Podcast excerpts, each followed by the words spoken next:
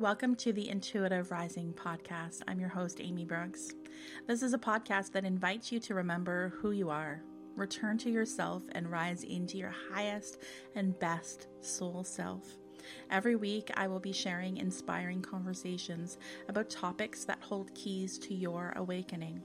My mission as an international evidential psychic medium, Reiki practitioner, and intuitive mentor is to help you rise into who you were born to be. Enjoy the show. Hey, gang. Welcome back to another episode. I am so glad that you're back. I'm so glad that you're here. I hope that whenever and wherever this episode finds you, that you're doing well and that you are happy and healthy. I felt nudged to come on today and to talk a little bit about vivid dreams. So I'm just going off the cuff here. I'm just going to share what comes in, share some thoughts and feelings and um, a recent dream that I had. And so Let's go. Let's go. First of all, we are just a few days, five days post full moon. We had a full moon in Leo on January twenty-fifth. Today, at the time of this recording, is January thirtieth. So, you know, I was definitely feeling that moon. I don't know about you. I was okay the night of sleep-wise. Certain, certain moons really, really affect my sleep, quality of sleep. I slept that night, certainly, but it was very, very light sleep. Um, then the other day, a couple days after that, I had insomnia the whole night, like literally was lying awake at four in the morning, which is not really my usual. I'm not somebody that usually um, suffers from insomnia. Thank goodness, because I just find it so, so um, intolerable, really is the best word for it. I find it so frustrating. I'm somebody that really, really needs my sleep and in general feels kind of sleepy all the time with some of my, uh, with the work I do, the energetic work I do, but also the fact that I've got some thyroid stuff going on. So in general, can't afford to lose my sleep. All that to say, I have been having some crazy, vivid dreams as of lately. And I know I'm not alone because I put up a few polls on my social media in the last few days. You know, how are you sleeping? Um, are you having crazy, vivid dreams? And the general consensus is I'm not sleeping well and the dreams are off the hook right now. So let's talk a little bit about vivid dreams. I first want to start by talking about spiritual visitation, like a loved one visiting in your dreams. This is very different than, you know, just dreaming about God knows what, something random or seemingly random. Let's start there. So when you dream of a loved one in spirit, I would say that almost in every occasion, that is a visit from that loved one in spirit. If you feel like they are like talking with you, interacting with you, then that's a visit. The reason I said the vast majority of dreams about a past life loved one is a visit is because there have been times that I've dreamed of a past loved one, but they were just kind of like there. They weren't interacting with me, or maybe there was something about them or some pain about something that was connected to them that I might dream about. And that I feel is less of a visit and maybe more of your subconscious saying, hey, like I want you to work on this and release, and this is where the healing needs to be. But for the most part, if you're dreaming of a loved one and there's some interaction, you know, like I, I would say, please, please, please trust that. There seems to be a commonality among people that I've spoken to, but also clients and, and myself, my own experiences. When I dream of a past loved one, I wake up and there's almost a period of disorientation. Like I think for a moment, like, did that really happen? Like, was I really with them? Because it feels as if you were with them. So it feels like there is more of an attachment to the dream and to what's happened versus like some dreams we just feel like we are observing versus like in the middle of it. It feels like this is directly connected to us and it's personal, first of all. There's usually a feeling of peace and comfort that comes over you, um, the warm fuzzies, you know, um, especially if we have the awareness that that was a visit. Versus, you know, your mind reminding you of a person that's no longer here and that makes you feel sad. Like if you have the awareness that that's a visit, it's more likely to put you in a place of, oh my goodness, like that makes me feel so peaceful to know that we're still connected in that way and that they can visit me this way. When we dream of past loved ones, I mean, I think that's just really a way to, for spirit to, and for your loved ones, that's what I mean when I say spirit in this context, for them to say, hey, like, we're still here, we're still here, we're still here. You know, and the only difference between that and say like someone like me who actively is working with spirit people and connecting to them, um, you know, is that I'm listening, I'm listening, but I don't always listen, right? Like sometimes there might be something coming in personally for me. Maybe I'm just not recognizing it. And so then I might dream of a past loved one and they bring it through in a way where I can't ignore it, right? Um, but yeah, I haven't had a dream with a past loved one in quite a while. The most recent one was, was with my nanny, and that was a couple months ago. She did pass in the end of May of twenty twenty-three. And certainly there was a bunch of dreams in there too, like during the summer months that I dreamt of her, and And it was upsetting. Like some things were coming up that made me feel upset. And I know that that wasn't her visiting me trying to poke the bear, so to speak, or make me feel upset. That that's not something that our loved ones in spirit would ever want to do. It's more my subconscious bringing up something um, that's connected to my nanny or my nanny's passing and the pain and the grief I feel and bringing it to the surface so that it can be dealt with rather than suppressed. Um, but yeah, let's get back to the sign. So you're going to feel this feeling of like, did that really just happen? Um, you're going to feel comforted, probably, very likely, especially if you've got that awareness, as I said. Um, you're going to remember it in vivid detail.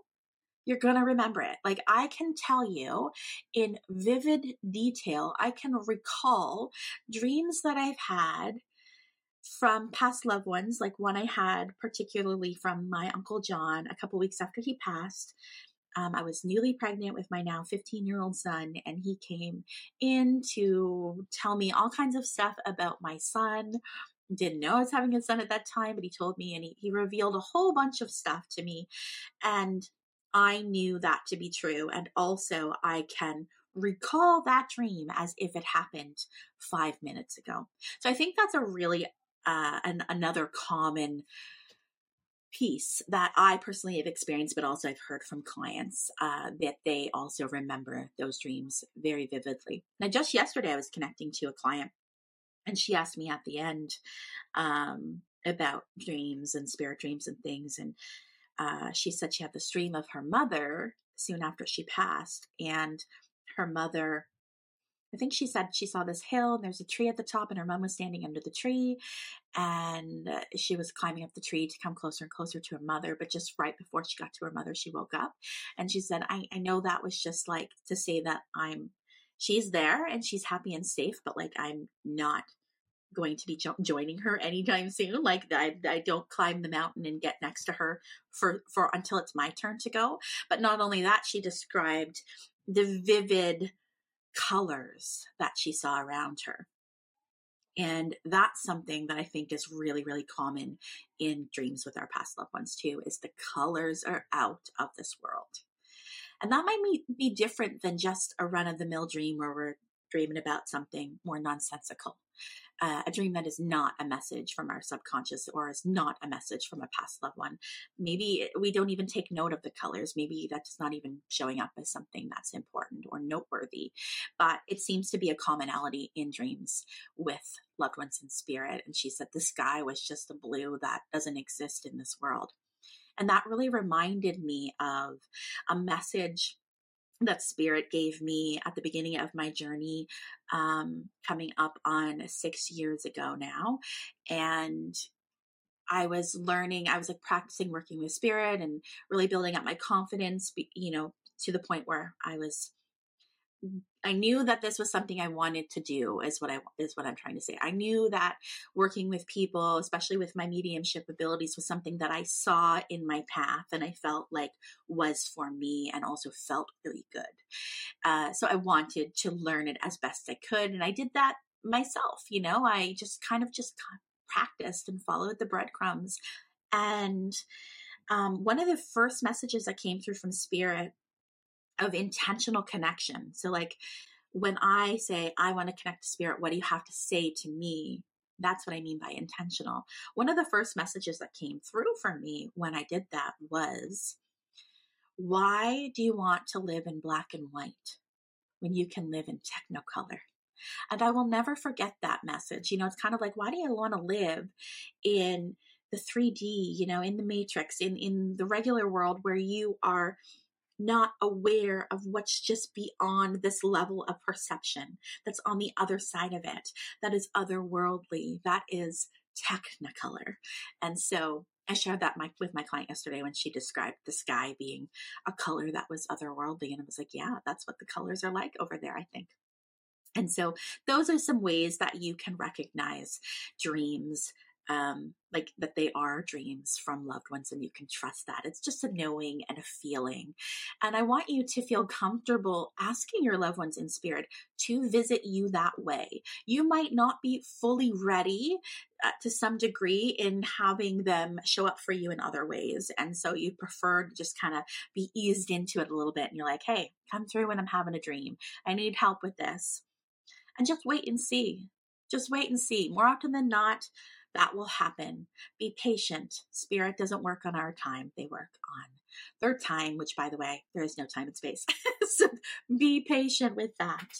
But yeah, um, you know, and then we have these subconscious dreams that are showing us something, whether it's something we need to heal, or they're showing us a path or a breadcrumb to follow. And so I wanted to share this dream I had the other day, like I said, a couple days after the full moon in Leo, and it was so vivid, and I actually felt like I was there. And I feel like this has to be a connection to a past life of mine, or, you know, something ancestrally. Like, I don't know, but I'm going to share it with you. Okay. So I had this dream that I was in North Carolina. Okay. Side note, never been to North Carolina. As a Canadian, I haven't traveled a ton. I have never been more south than, further south than Arlington, Virginia, which is just outside of D C. That's the furthest south I've ever been. Um, I've never been to North Carolina. I've never, I don't know much about North Carolina. To be honest, the most I know about North Carolina comes through from my watching of Outlander. Right. And Outlander, um, there is a lot of North Carolina references, which is, you know, where they, Jamie and Claire, end up when they come to the United States um, from Scotland. And so that's really all I know uh, about North Carolina at all, at all. And, and I don't even know if that's filmed in North Carolina. That doesn't matter. The fact is, I've never been to North Carolina. So it's kind of interesting. I'm like, why am I dreaming about North Carolina? These are what I'm thinking about the next day.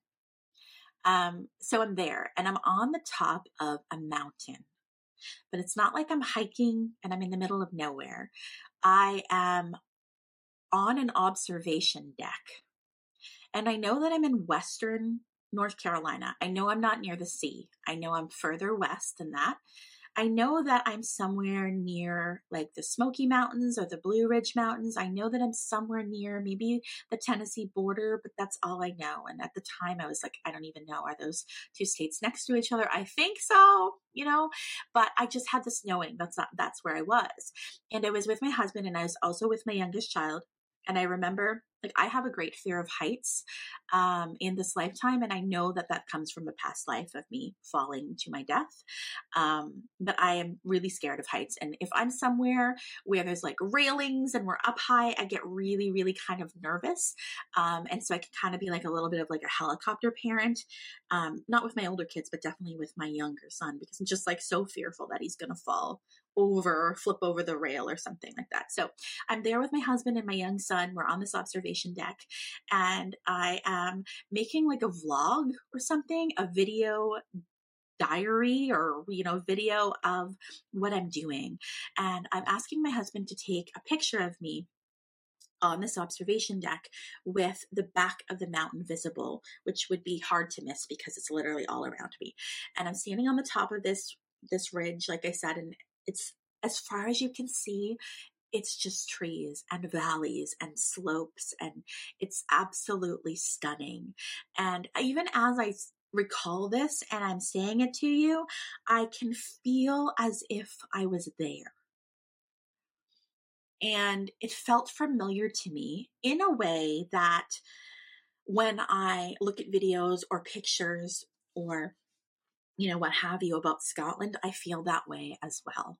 So I was like, interesting. And it was all beautiful fall foliage as far as your eye could see.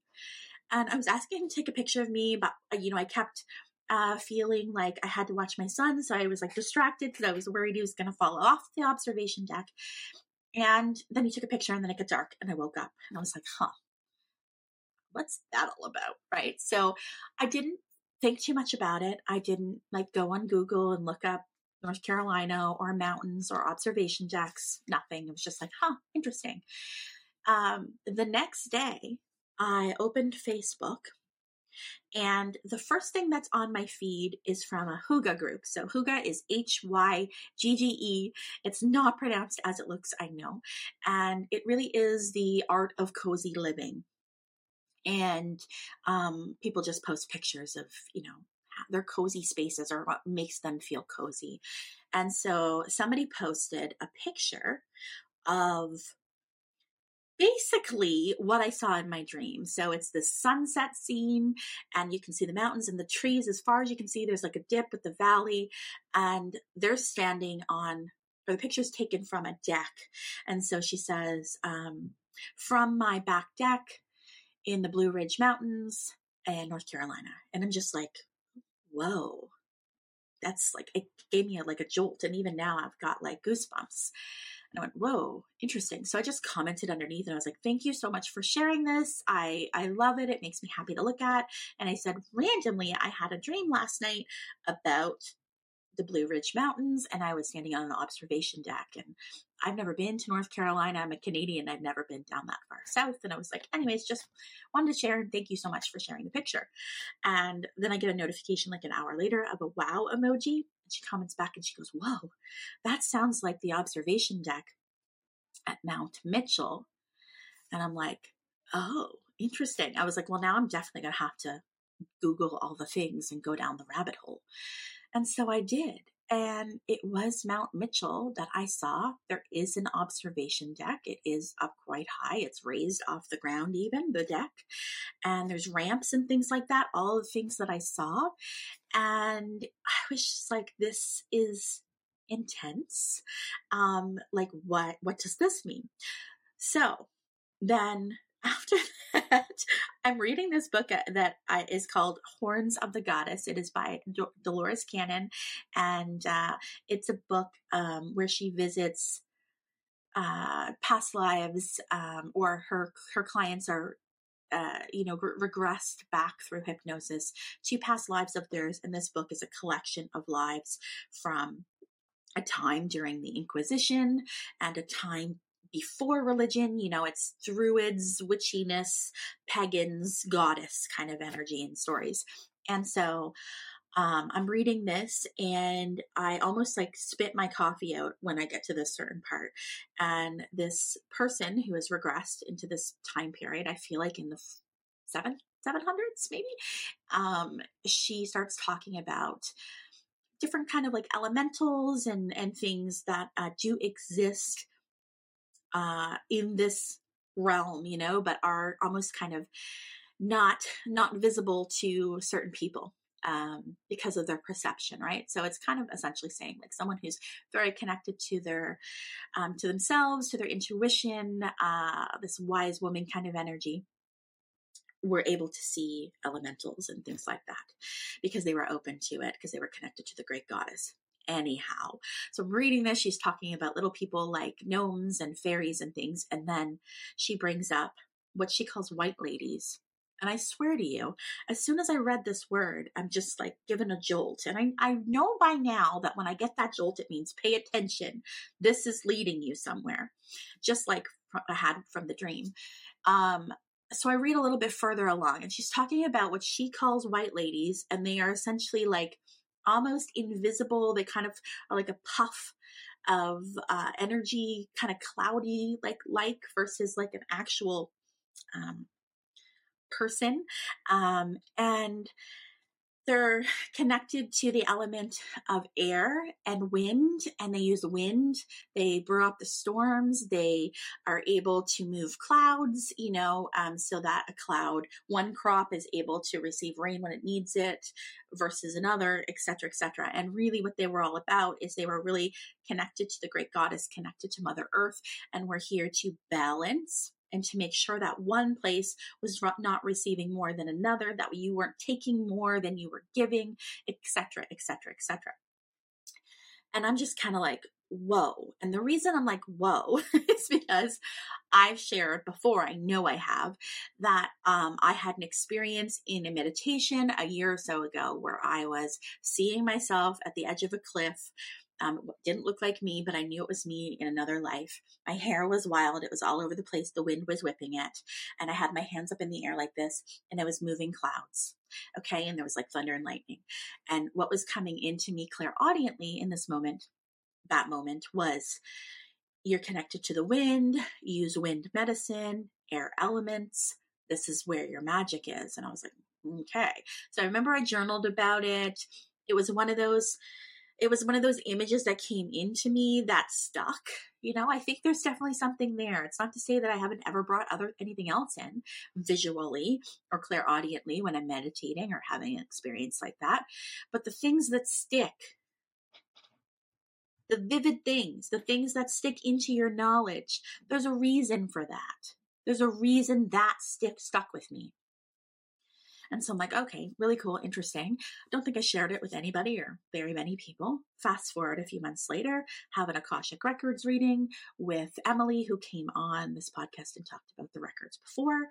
And she brought through a lifetime of mine on Atlantis, where I was connected to the clouds, connected to the weather, made sure, you know, to keep balance um, with the sun and the rain. So made sure like, okay, this over here, this crop needs rain, over here needs more sun, and was able to kind of navigate the weather like that. And so I was like, okay, a second, a second piece of information to say kind of the same thing. So then I'm reading this book, Dolores Cannon book. She's talking about the white ladies, and she's talking about the same thing. And I'm like, you can't make this up. So then I go online and I Google the white ladies. And what comes up is this Wikipedia page that says les dames blanches or les dames blanches. I don't know how to pronounce it, but essentially French translation to white ladies. And they, they say this is kind of like a, a mythical folklore uh, character in a certain part of the world, very steeped in European folklore, um, a white witch. And I'm like, huh, interesting. Then my mind takes me to, hmm, I feel like they talked about white witches or les dames blanches in Outlander. Big Outlander fan here, as I mentioned earlier. And so I Googled that, and it comes up that in season two, yeah, there was reference to that. Um, and that Jamie was actually able to convince someone um, that Claire was a white witch. She was a white lady, les dames blanches, um, you know, working with the light, working for the good versus, you know, a witch working with dark and spells and all that kind of stuff. And so, not that there's much difference between the two. I think it's just public perception. Anyhow, um, so I was like, whoa, that's so interesting. Then following the breadcrumbs even more. And I'm like, wait a second, why am I thinking about Outlander and that connection to the white ladies? And oh my goodness, North Carolina. Um, North Carolina is where Jamie and Claire ended up when they came to North America, and they had their homestead there um, before they went back to Scotland. And I know that a lot of Scots ended up in that area of North America. And I thought, hmm, interesting. Again, it's kind of like my own spirit's way of me, for me connecting the dots, because remember, spirit will use our frame of reference. So like, oh, she watches Outlander. Okay, let's get her to connect that this way. And so I just find all of that very interesting. The place, you know, um, the message, the feeling that I'd been there before. I mean, I don't know. I don't know if this is like past life connection, if this is an ancestral thing, I have to dig back even further. I know just last night I was looking at my ancestry dot c a account and I was talking to my Aunt Karen about this. Um, other side of the family, though, about um, the MacLeods who came through from uh, the Highlands uh, during the Scottish clearances, which is this thing that happened um, back in that time in Scotland where um, a lot of people had to leave because they had nowhere to go. And so a lot of people came to the North Americas and, and Nova Scotia in In, in particular is where my ancestors ended up. And so we're talking about the Scottish ancestors that we have, um, the MacLeods, which is my, my paternal grandmother's maiden name. She was a MacLeod. And I was digging in her family a little bit, and it's not even that far back. It's only like, you know, a couple generations back, um, where they're like early settlers in this area of Cape Breton, Nova Scotia. And there's like, um, there is a road named after them. They were the earliest settlers on this particular ridge, a ridge, okay, which is interesting, a mountain. And so her and I are talking about that and just being so interested in ancestry. And she and I may have made plans for when I move back home this summer. We're going to go on a little road trip and put our feet on the ground of our ancestors, our MacLeod ancestors. And so um, I'm now encouraged to dig a little bit deeper on my paternal, no, sorry, my maternal grandfather's side, my mother's father, who I talked about in the grief episode a couple weeks ago, whose uh, ancestors, some came from Scotland to an area in New Brunswick called Saint George and Latite, um, not too far from the Maine border. And um, some ancestors came through New England and are very connected to um, Massachusetts, Connecticut, Rhode Island, things like that. But I'm going to dig even further back on that line to see if there's any North Carolina connection. They might have just kept making their, their way up, right? Because I know there's some war, there's Confederation War references in that side of the family. They were a lot of loyalists in that side of the family. So it makes sense maybe that they moved their way up the eastern seaboard from North Carolina into Connecticut, and then eventually came over to Canada. So that's kind of cool, this ancestry connection. And uh, then today, a past client reached out to me and she's like, "Did you say the other day that you had a dream about mountains in North Carolina?" And I said, "Yeah." And she said, "Okay, because like really randomly, I was looking at something and I found this." And she sent me this link to this place in Asheville, North Carolina, which, by the way, is the closest city slash town to the mountain that I just talked about. And she said they have this retreat. It's called Ancestral Retreats, I think. There's like stone circles and there's, it's just amazing. Um, anyhow, she's like, they offer like their space for retreats. They have like a writing retreat. They're connected to the indigenous cultures and the land and traditions and all this kind of stuff. And she's like, "I just thought about you when I heard about North Carolina, because they do this and the indigenous connection and the writing connection." And I was like, whoa. Then her and I start talking about the reading that I did for her. When I connected to her energetically, I remember that we connected a bit to some past life information, and this particular area on the map came forward as a place where she would have lived life, at least one life before. And that was the Brittany region of France. And so last, literally last night, I was on, like I said, ancestry dot c a, and I looked into the D N A um, breakdown. Um, it says I'm like seventy-eight percent Scottish, and then there's um, like uh, thirteen percent in, uh, European. Uh, and then uh, I never clicked before at this particular button, but there's a button that says see more. So I clicked on that, and it literally breaks it down more to the region. And it says the English Channel Islands and Brittany, France.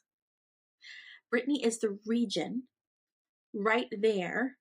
So if you've got England, you know, here, and then you got France here, and there's a couple Channel Islands right here. That's all the same area. And I was like, whoa, like that is wild. And get this, that's the area of the world that um, in the book I referred to, the Horns of the Goddess, one of those past lives that came forward from one of Dolores's clients, was visiting, regressed back to a past life in that area.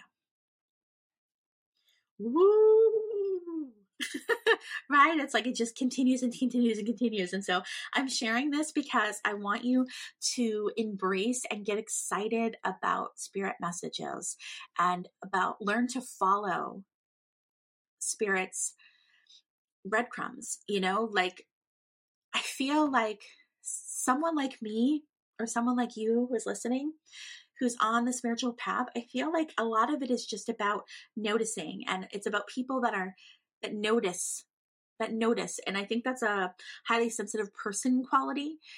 Naturally, you know, it's like we are highly sensitive because we are noticing, because we are sensitive to um, our environment and to other people, et cetera. And we notice.